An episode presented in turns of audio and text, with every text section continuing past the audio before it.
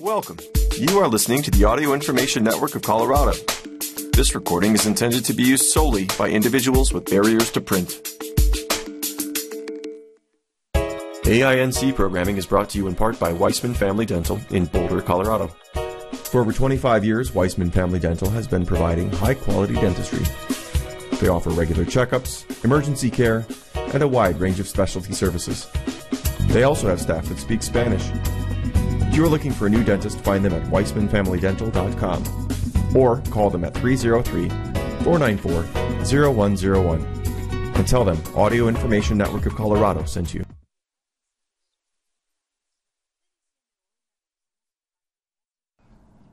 Thank you for joining us for the Thursday, October 27th, 2022 edition of the Boulder Weekly. Today we will be reading the following articles. Sing It Loud by Tony Tresca. An Option for Death Brings a Mindset for Life by Will Matsuka. Pain and Powder by Chad Robert Peterson. Southern Hostility by Jessie J. Gray. Good Trouble by Michael J. Casey. A Sweet Little Treat at the End of the Day by Colin Wren. Mixology International by Nick Hutchinson. Treating Tourette's by Will Brenza. Sing It Loud.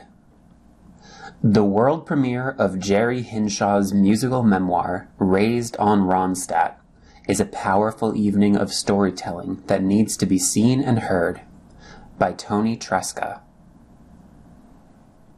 Like her idol Linda Ronstadt, the genre hopping music legend who has sold more than 100 million albums worldwide, Jerry Hinshaw wants to share her story with you through song.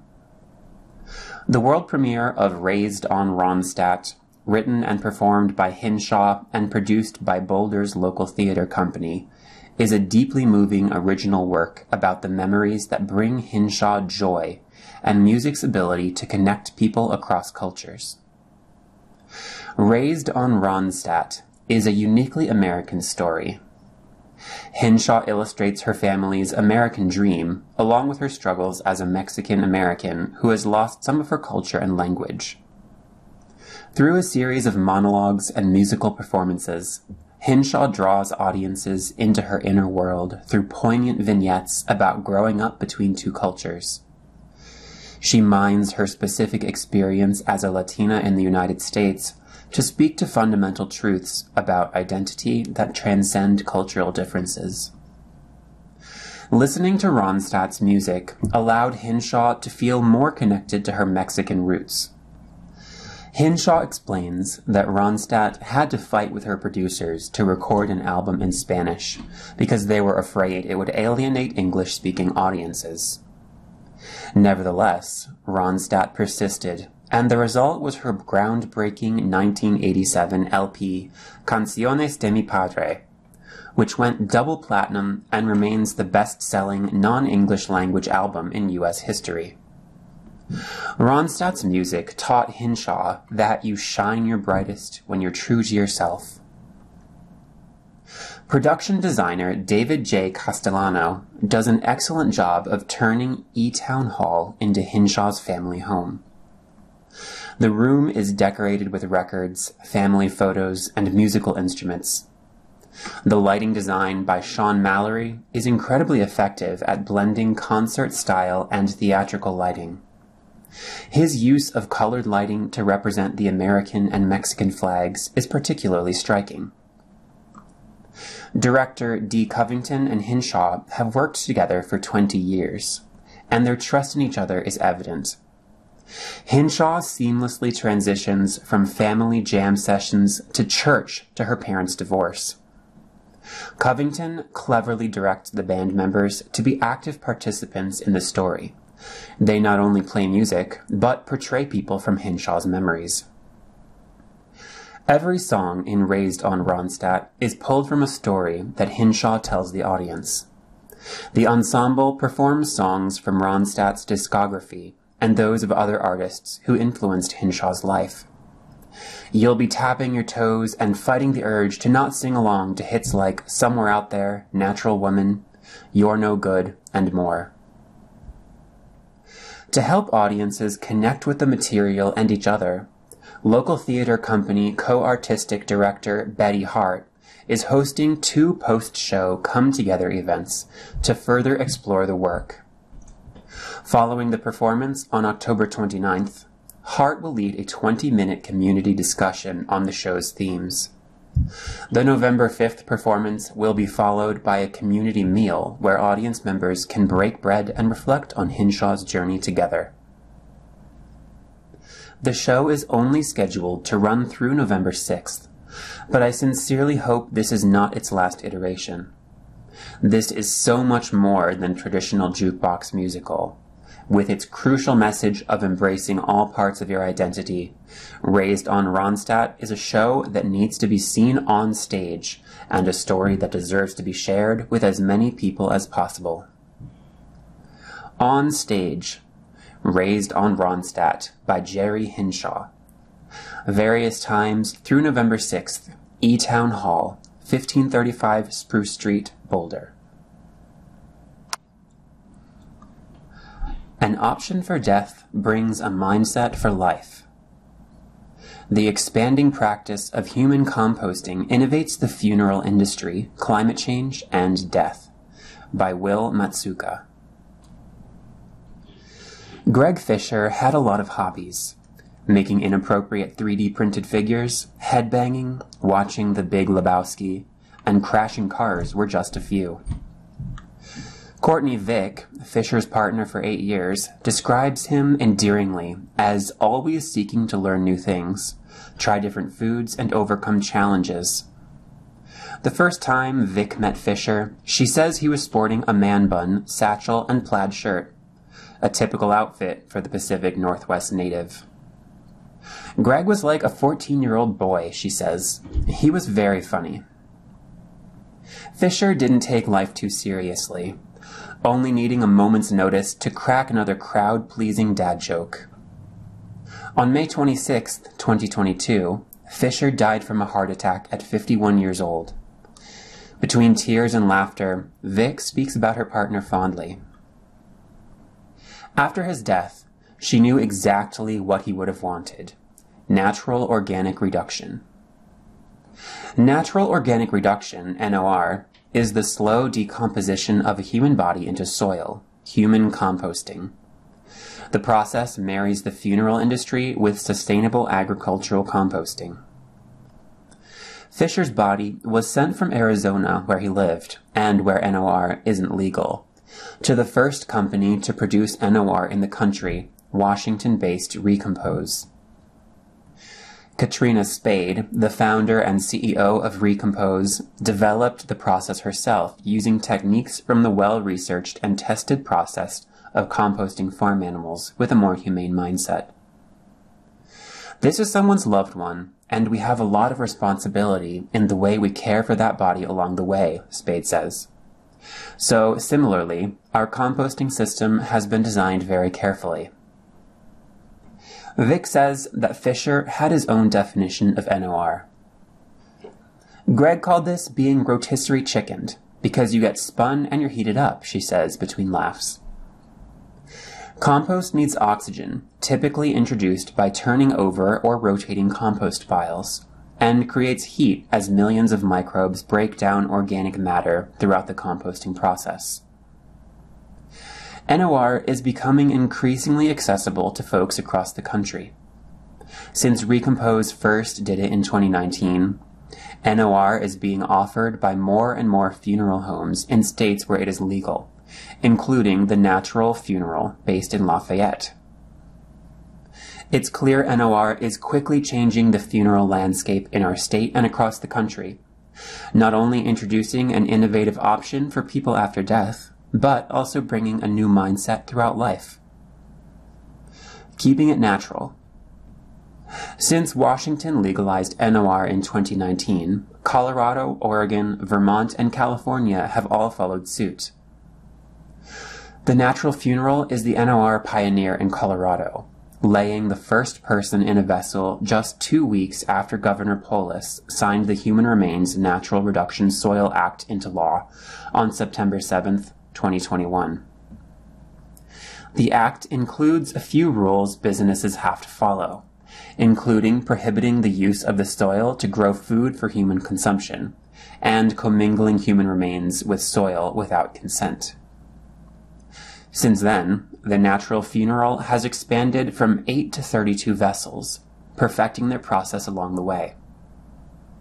They reach the same endpoint as Recompose, which will open a facility in northeast Denver in the spring of 2023, but have a slightly different process.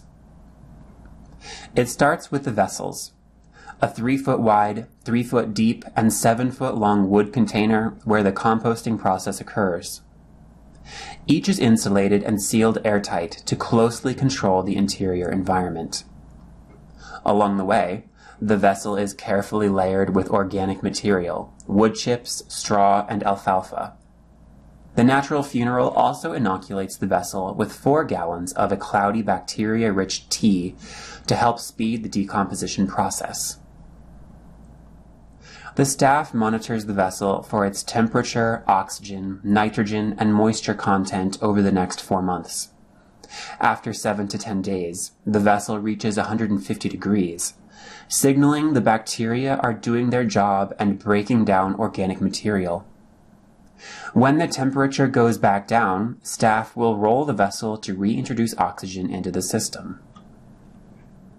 They know the process is complete after three heat cycles, when the temperature no longer reaches 150 degrees, because there is no more organic material for the microbes to break down.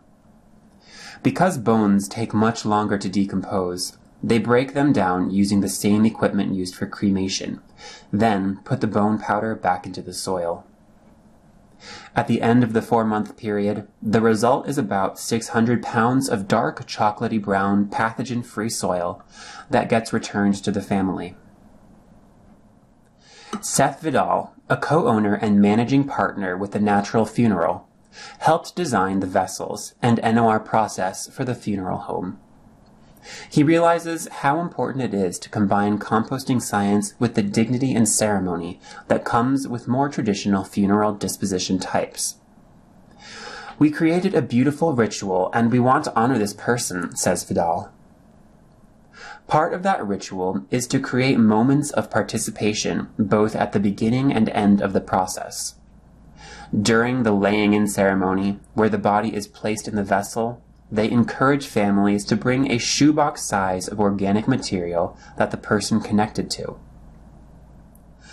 Viddal says people have brought parts of trees, cannabis, hops, blueberries, and salmon to place with their loved ones in a moment of remembrance. After the composting process is complete, the laying out ceremony is the family's first opportunity to reunite with their loved one as regenerative living soil. The natural funeral's first laying out ceremony was of a young man who died unexpectedly at 19 years old. Viddal describes the emotional experience for the parents, who, upon seeing the final product, shot their hands into this pile of soil almost to the elbows, as if they were embracing the body of their son. It's the tactile moments of physical participation that are really meaningful for families, Viddal says. From there, families are free to do what they will with their composted remains. Viddal says families have used it for things like at home gardening projects and tree plantings. Innovating death. Spade says people are often surprised when she tells them about her career. It's really common for me to be at a dinner party and say what I do and have someone go, Oh, that sounds icky. She takes these opportunities to make death more approachable. I think when people get through that hurdle of, okay, I'm mortal, there will be a body left over when I leave this place, then you're looking at options in a more balanced way. One strategy she uses is to have her service team wear informal clothing that mimics a forest palette rather than dark colored attire. NOR also introduces a much more environmentally friendly disposition option than a conventional burial or cremation.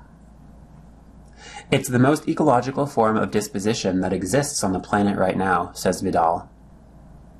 In burials, people are typically embalmed with formaldehyde, which can break down and release toxins into surrounding soils. Placed in a bronze casket inside a reinforced steel vault in a cemetery, where lawns are consistently watered and mowed under a granite or marble headstone. Cremation is increasingly popular, but uses vast amount of energy and releases carbon. It takes two to three hours at 1800 degrees to cremate one corpse. Recompose claims their process requires one eighth of the energy of conventional burial or cremation. The final product of human composting takes up less space. In heavily populated areas, cemeteries are simply running out of space and charging more and more for each plot. The National Funeral Directors Association found the national median cost of a funeral with viewing and burial was $7,848 in 2021 and $6,970 for viewing and cremation. NOR at the natural funeral costs about $8,000 and $7,000 at Recompose. Spade from Recompose says NOR uses fewer resources and creates a product that can help combat climate change. If we could make human composting the default, we would be creating soil and sequestering carbon with every single person's death, she says. That's one reason Fisher wanted to be composted. He was passionate about recycling, the environment, and reducing his carbon footprint. Vic says NOR was comforting to her because it would continue Fisher's interests.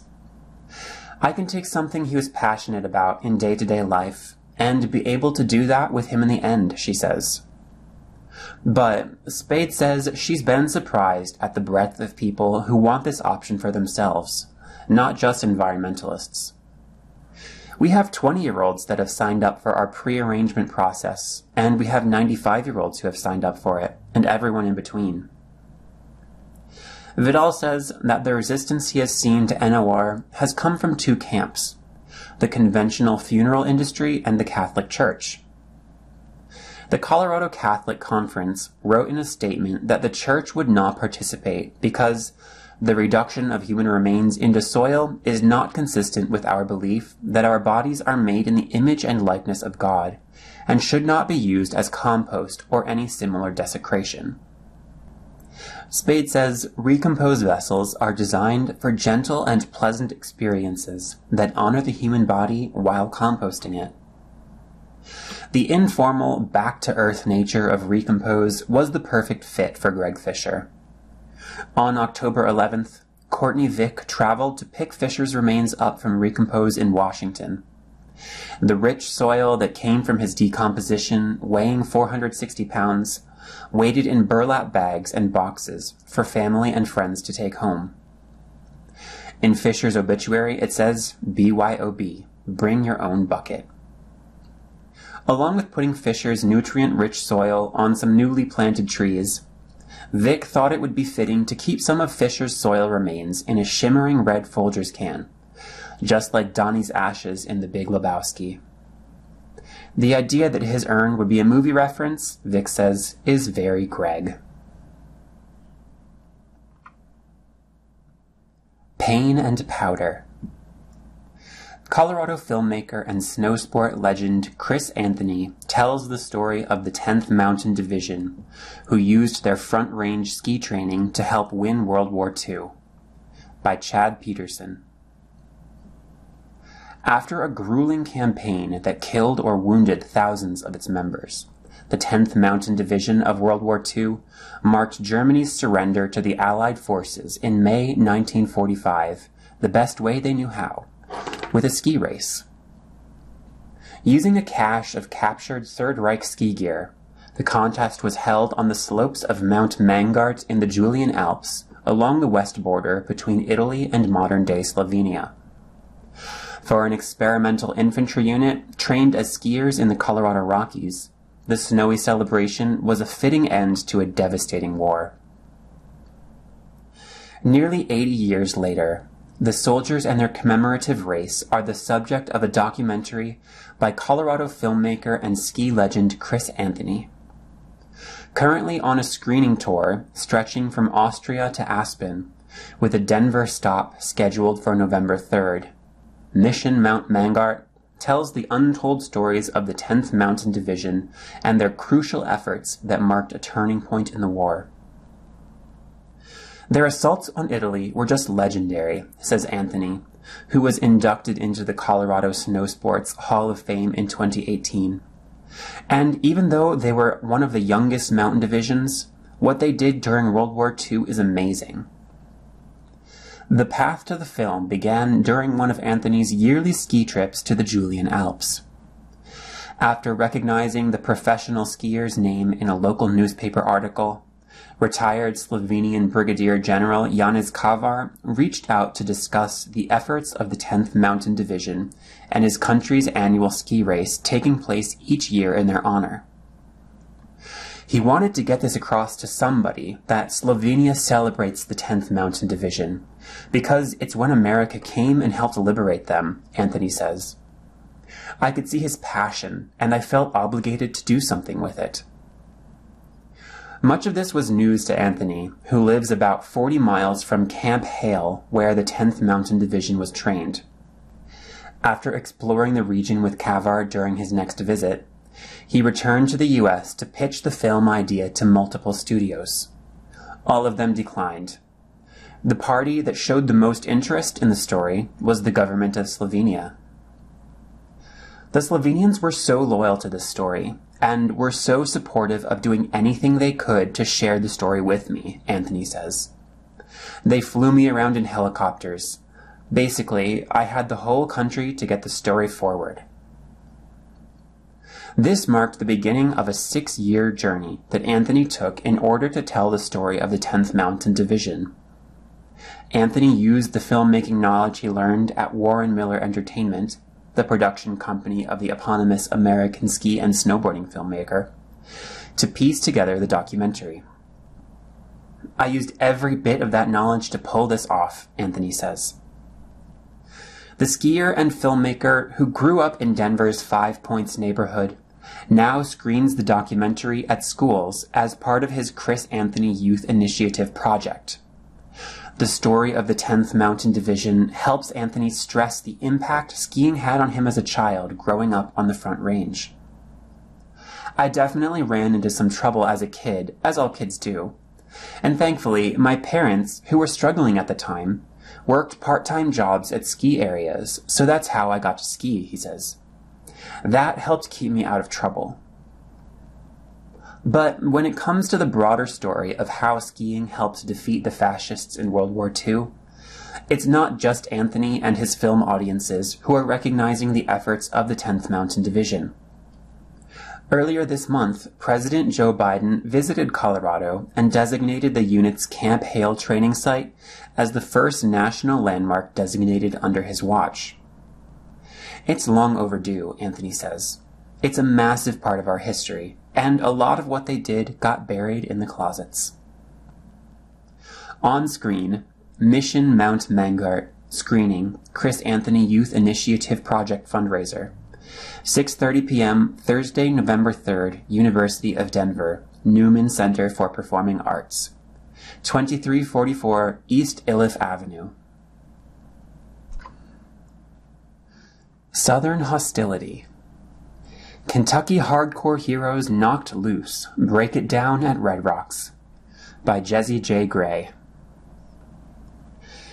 The first moments on the latest Knocked Loose EP feel something like the opening credit sequence of Stanley Kubrick's The Shining. Recalling the film's unsettling helicopter shot trailing Jack Torrance's VW Beetle across the treacherous twists of a Rocky Mountain pass Vocalist and songwriter Bryan Garris takes a similar aerial view of an ill-fated vehicle skidding through a southern sun-stained valley. Floating around the bend where light divides the holler, and like the doomed Boulder family at the heart of Kubrick's 1980 masterpiece, the song soon explodes in an unforgettable fit of violence and grief. Such cinematic flair married with a knack for reaching beyond typical genre tropes, lights up the rest of the brief but bruising 21 minute runtime of A Tear in the Fabric of Life. signaling a high watermark for the exceedingly heavy Kentucky Quintet. These six ferocious studio cuts find the restless breakout act experimenting with dramatic flourishes and an expanded musical vocabulary that feels light years ahead of the band's more straight ahead 2016 debut, Laugh Tracks. With every release, you try to challenge yourself and grow. We expanded where we draw influence from in order to challenge ourselves as musicians, Garris says. We also tour pretty heavily, and I think a lot of our influence comes from trial and error when it comes to live shows.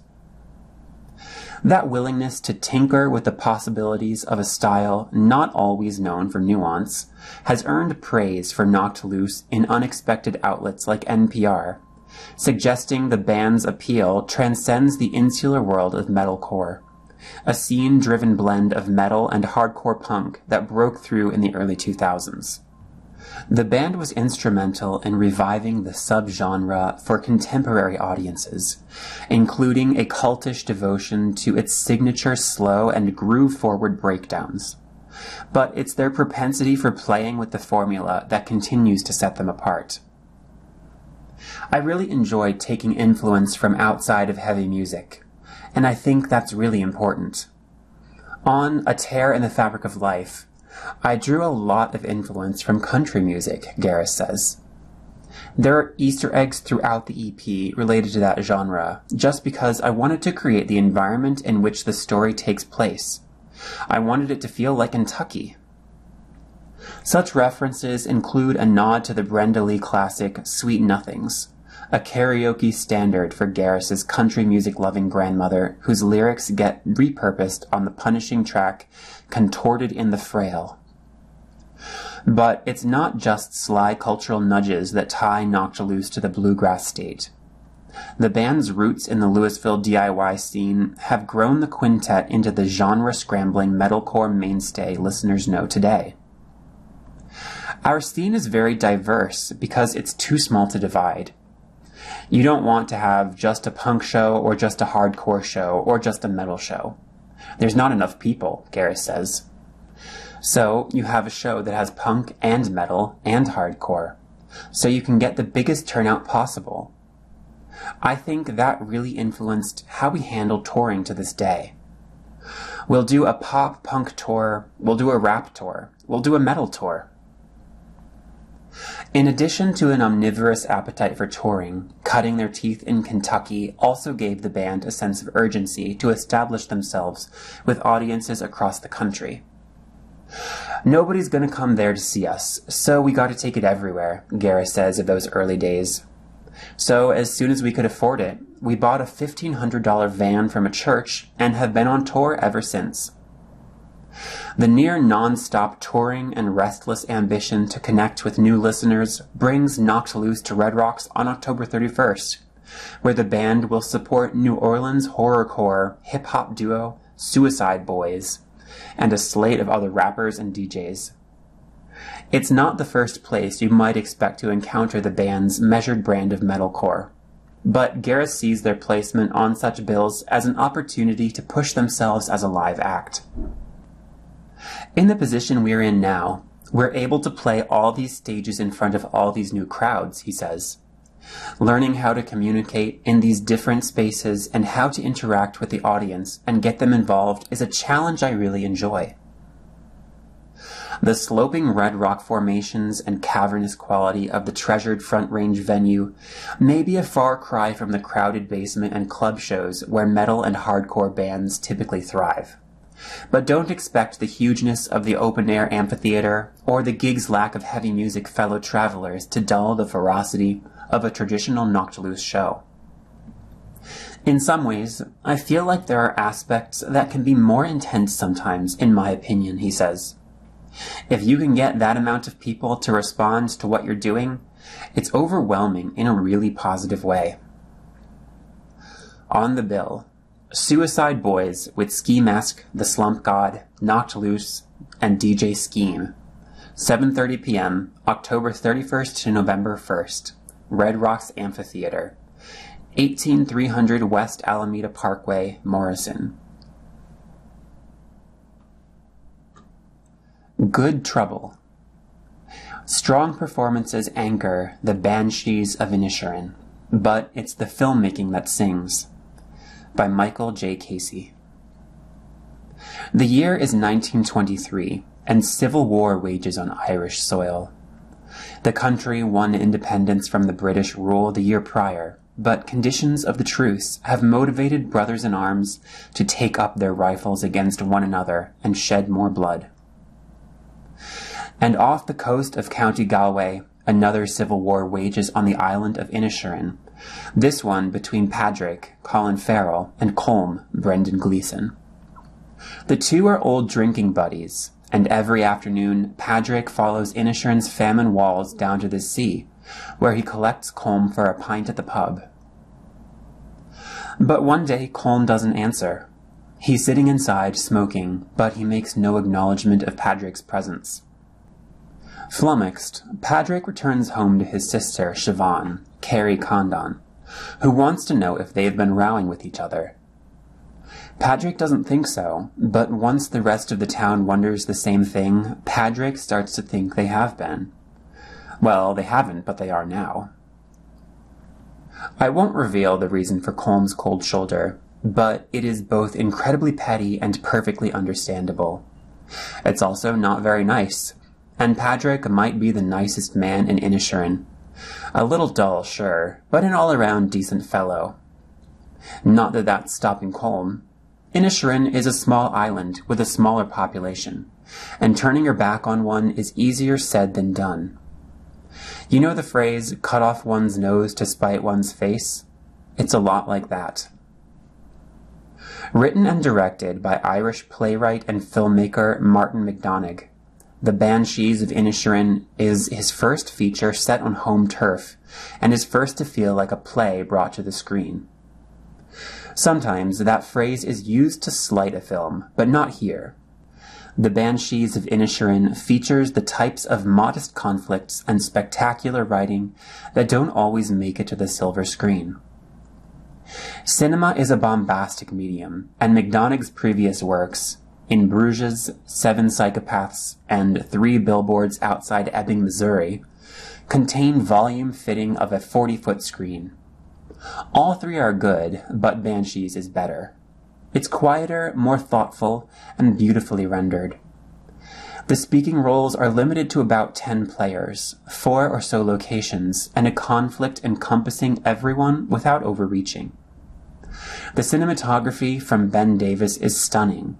A shot of Colm sitting in his home, smoking and not talking to Padraig, features sunshine filtering through the window in an image befitting a Vermeer and Carter Burwell's score, laced simply and touchingly throughout, brings an old world romance with a touch of melancholy. Banshees is a mature work, one where McDonagh realizes that a microcosm can say more than an entire war. And that the movie carries as many laughs as it does, not to mention the sheer pleasure of keenly written dialogue, only makes a gorgeous experience all the more enjoyable. In real life, Ireland's troubles were just beginning, but McDonagh finds a way to bring peace. Francois Truffaut was right. Cinema is an improvement on life. For more movie reviews, tune into After Image, Fridays at 3 p.m. on KGNU, 88.5 FM, and online at kgnu.org. A sweet little treat at the end of the day. Sooty and Company blends memory with Nordic sweets for a whimsical experience. By Colin Wren. Andrea Uzorowski spent more than two decades dreaming of opening a bakery.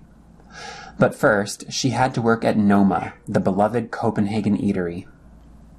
She also had to do some time as an investment banker in New York, and moved to the States from her native Denmark on more than one occasion and deal with more than her fair share of sexist hazing as she honed her craft and rose the ranks in kitchens across Europe and the US. Just over a month ago, Uzorowski opened and Company in a marvelous former house just off 16th and Pearl Street. Spread over two intimate hangout rooms, a serving counter, and an inviting patio, the bakery and coffee shop serves a range of pastries alongside shelves of hand-selected home goods. The suti, which Uzarowski describes as a little sweet treat at the end of the day, are plentiful here. Six staples, all named after significant people in Uzarowski's life, are joined by a rotating cast of delectables suited both to season and whimsy. Classic coffee drinks, with beans from boxcar coffee roasters, are joined by a matcha latte, a pistachio latte, and a must-try honey latte. I have said for the longest time that I would open a bakery dedicated to my grandmother, says Uzarowski. Well before her career in some of the globe's more forward-thinking kitchens, Uzarowski grew up cooking and baking with her grandmother, Magdalena. Many of her current recipes come straight from the food-stained pages of a hand-embroidered binder, with recipes that were written by both Magdalena and Uzarowski's great-grandmother, Catherine. I remember when some of the spots on the page happened, Uzarowski says, noting that she recently came across a page marked with teardrops she recalls dripping onto the surface. Many of the recipes are generations in the making, with early recipes from Catherine marked by Magdalena's notes and alterations. Uzarowski's recipes are highly guarded. I will not give you my recipe unless you promise not to deviate. Guess how many recipes I've given away? Zero, she grins, noting that she will sometimes write out new ideas in Danish just to keep potential copycats off the scent. It's clear that everything about Suti and Company, from the hand-painted flowers Uzarowski applied to the front entryway down to the cookie names, is highly personal. The Magdalena, a shortbread with fig jam and walnut topping, is of course a tribute to Uzarowski's grandma, with the Lily, a chocolate shortbread filled with chocolate ganache and then dipped in chocolate, named after her daughter. I grew up with food that let me know what we eat now is not what we should be eating, Uzarowski says of growing up in Copenhagen. We grew everything, harvested everything, pickled everything, preserved everything. Everything at Suti and Company is made with Danish butter and locally milled flour. The chef's first visit to the United States came in the form of a student exchange in Detroit during her senior year of high school. I vowed I would never come back, she says with a laugh. Though she would return years later to kickstart her career as an investment banker. I learned to run with the wolves. The work was soul cleaving, so Uzarowski found an escape in her love of cooking. I'm a chef by heart and by trade, she beams. Still in the Big Apple, she began working in kitchens, experiencing the kind of unsavory initiations she hopes to be more symptomatic of the era than they are now. I can't tell you how many times I've heard, a woman's place is not in the kitchen, she says. Even as chefs loaded her with the most mundane unpleasantries they could muster, Uzarowski remained undaunted, the mistake people make is they underestimate me.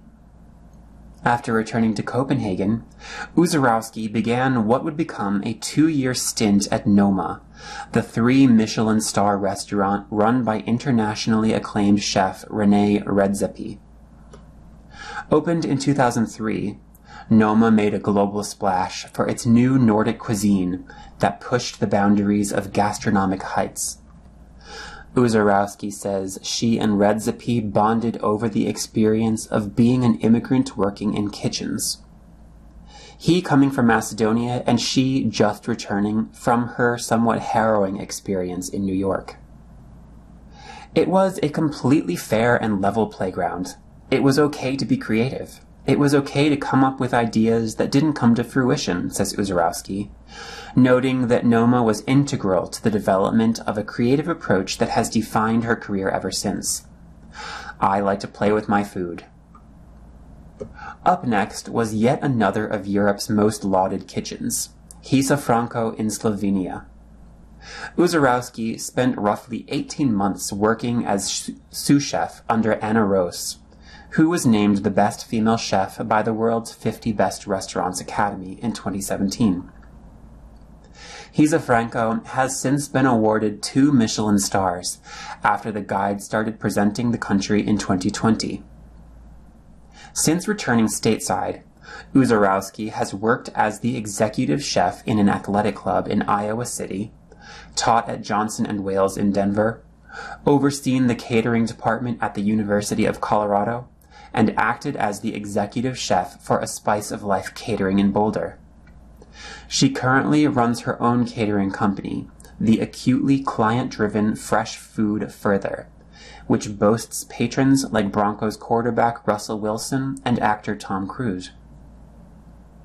While Sudi and Company now only operates as a daytime cafe, Uzorowski plans to introduce a dinner series before the end of the year. With all the good vibes, I want to share in the evenings, she says. This holiday season, Uzorowski will be selling ornate cookie boxes, complete with a selection of treats that are and will remain unavailable outside of what is set to be an annual tradition.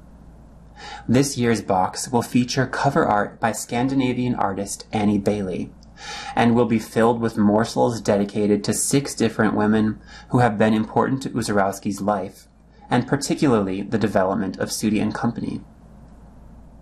These are not the cookies you should give to your children, she laughs, noting each one's particular intricacies. Boxes will be available for pickup between November 20th and December 20th. Considering Uzorowski's high profile career, Sudi and Company feels like a quiet triumph and a victory lap that the whole town can enjoy. Mixology International by Nick Hutchinson. When contemplating the appealing aspect of drinking in Europe, ordering a bottle of wine with lunch or sipping an afternoon beer at a cafe without shame come to mind.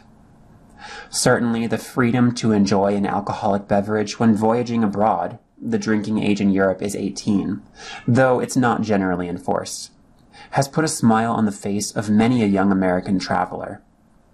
Yet, a quick online search reveals that several European countries, including England, France, Belgium, Sweden, and Denmark, among others, while generally more relaxed in their approach to imbibing, experience some of the same issues with binge drinking and alcohol abuse that we do on this side of the pond. Given that no culture appears to be perfect when it comes to approaching the hooch, what's the major difference between here and there when enjoying a glass? The answer isn't clearly defined, but thanks to the internet and relatively affordable travel options, we're all more connected than ever before.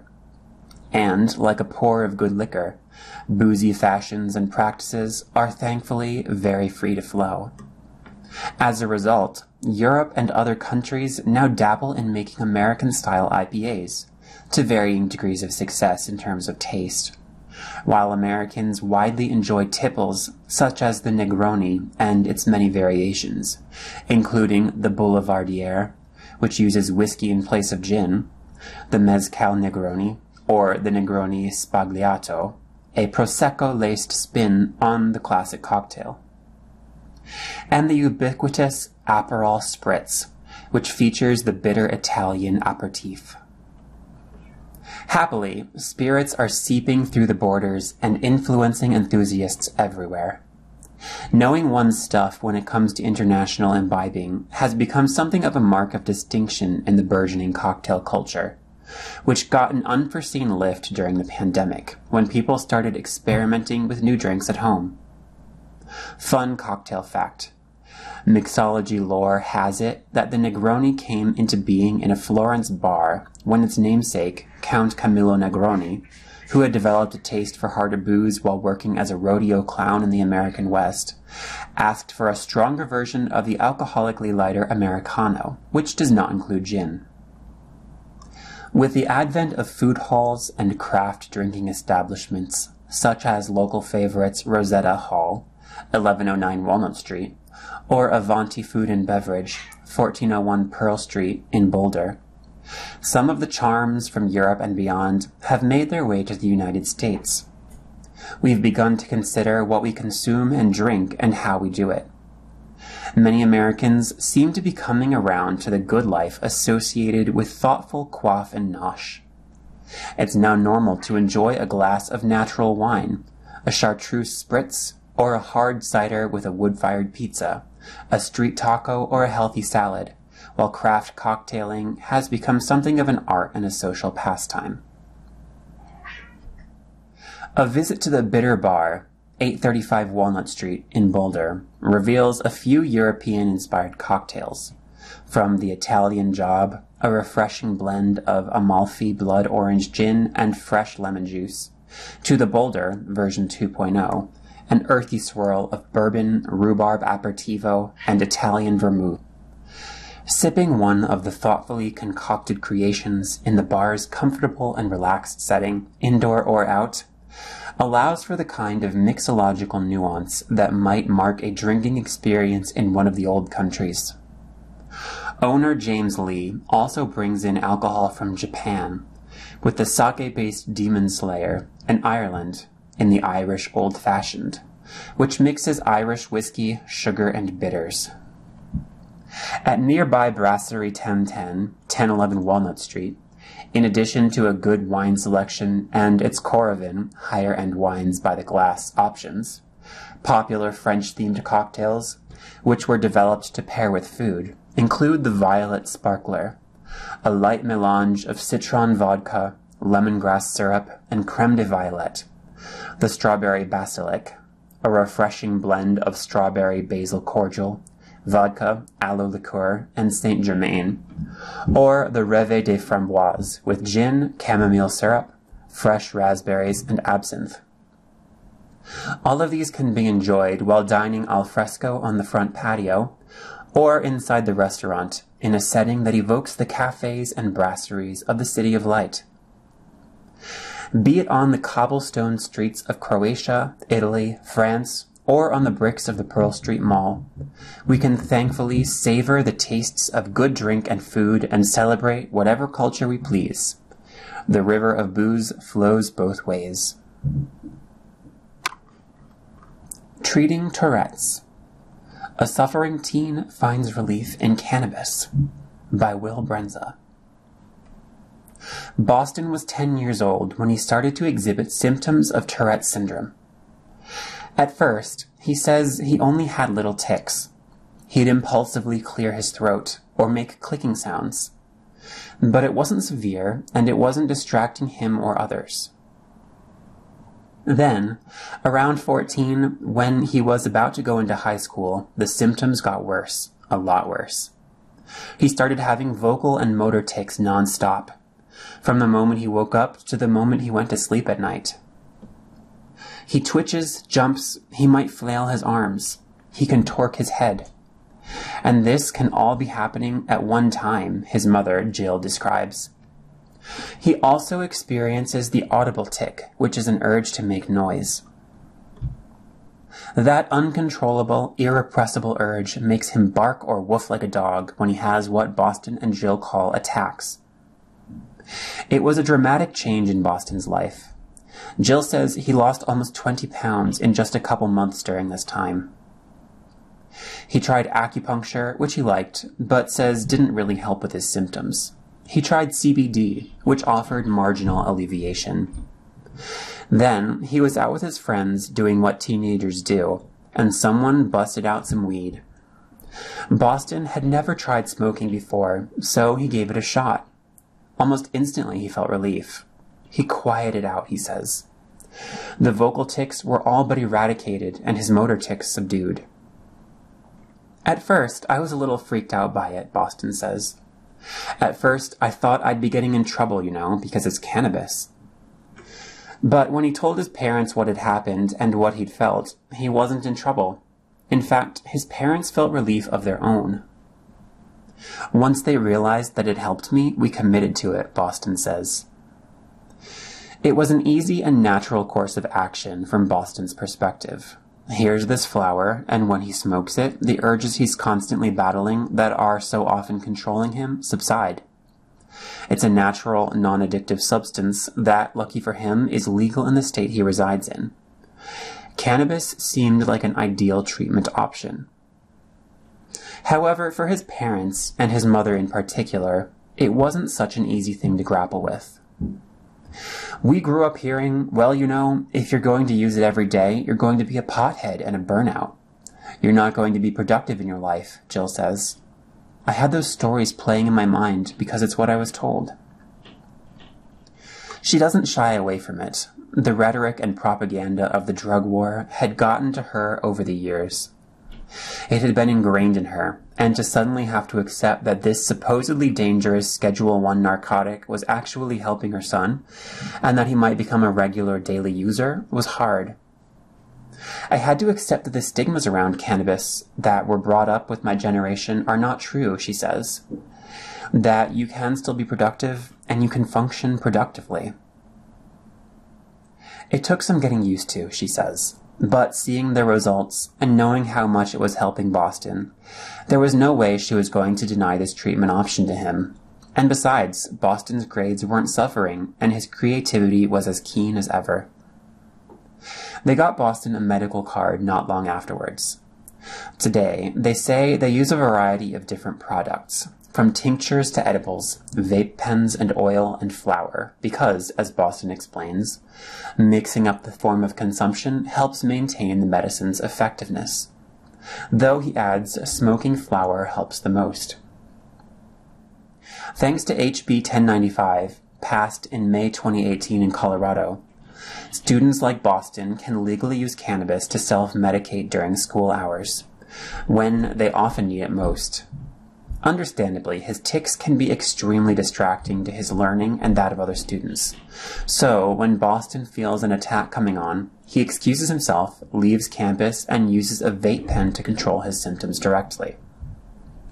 Unlike other things, you can't just medicate in the morning, at noon, and at night, Jill says. With Tourette's, you have to medicate when it's coming. Boston is a year and a half away from being able to walk into a dispensary and purchase his own medication. For now, his parents do it for him. But across the country, there are many other young adults, just like Boston, who don't have access to this treatment option at all. Because of the federal prohibition and Schedule 1 status of cannabis, a lot of people suffering from Tourette syndrome will continue to suffer without relief. And even in states where cannabis is legal, some parents might be too nervous and hesitant to try it with their own children, even if it may help them, and even if a doctor recommends it for them. Look at marijuana as an alternative to pharmaceuticals, Jill says. I would say try to let go of your judgments and your conditioning. I'm trusting my intuition, and I'm still trying to serve Boston the best I can and in a way that he's comfortable with, even if it makes me a little uncomfortable at times.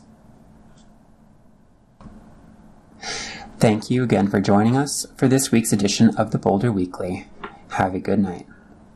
If you enjoyed this program, please register for our free services at www.aincolorado.org or by calling 303 786 7777.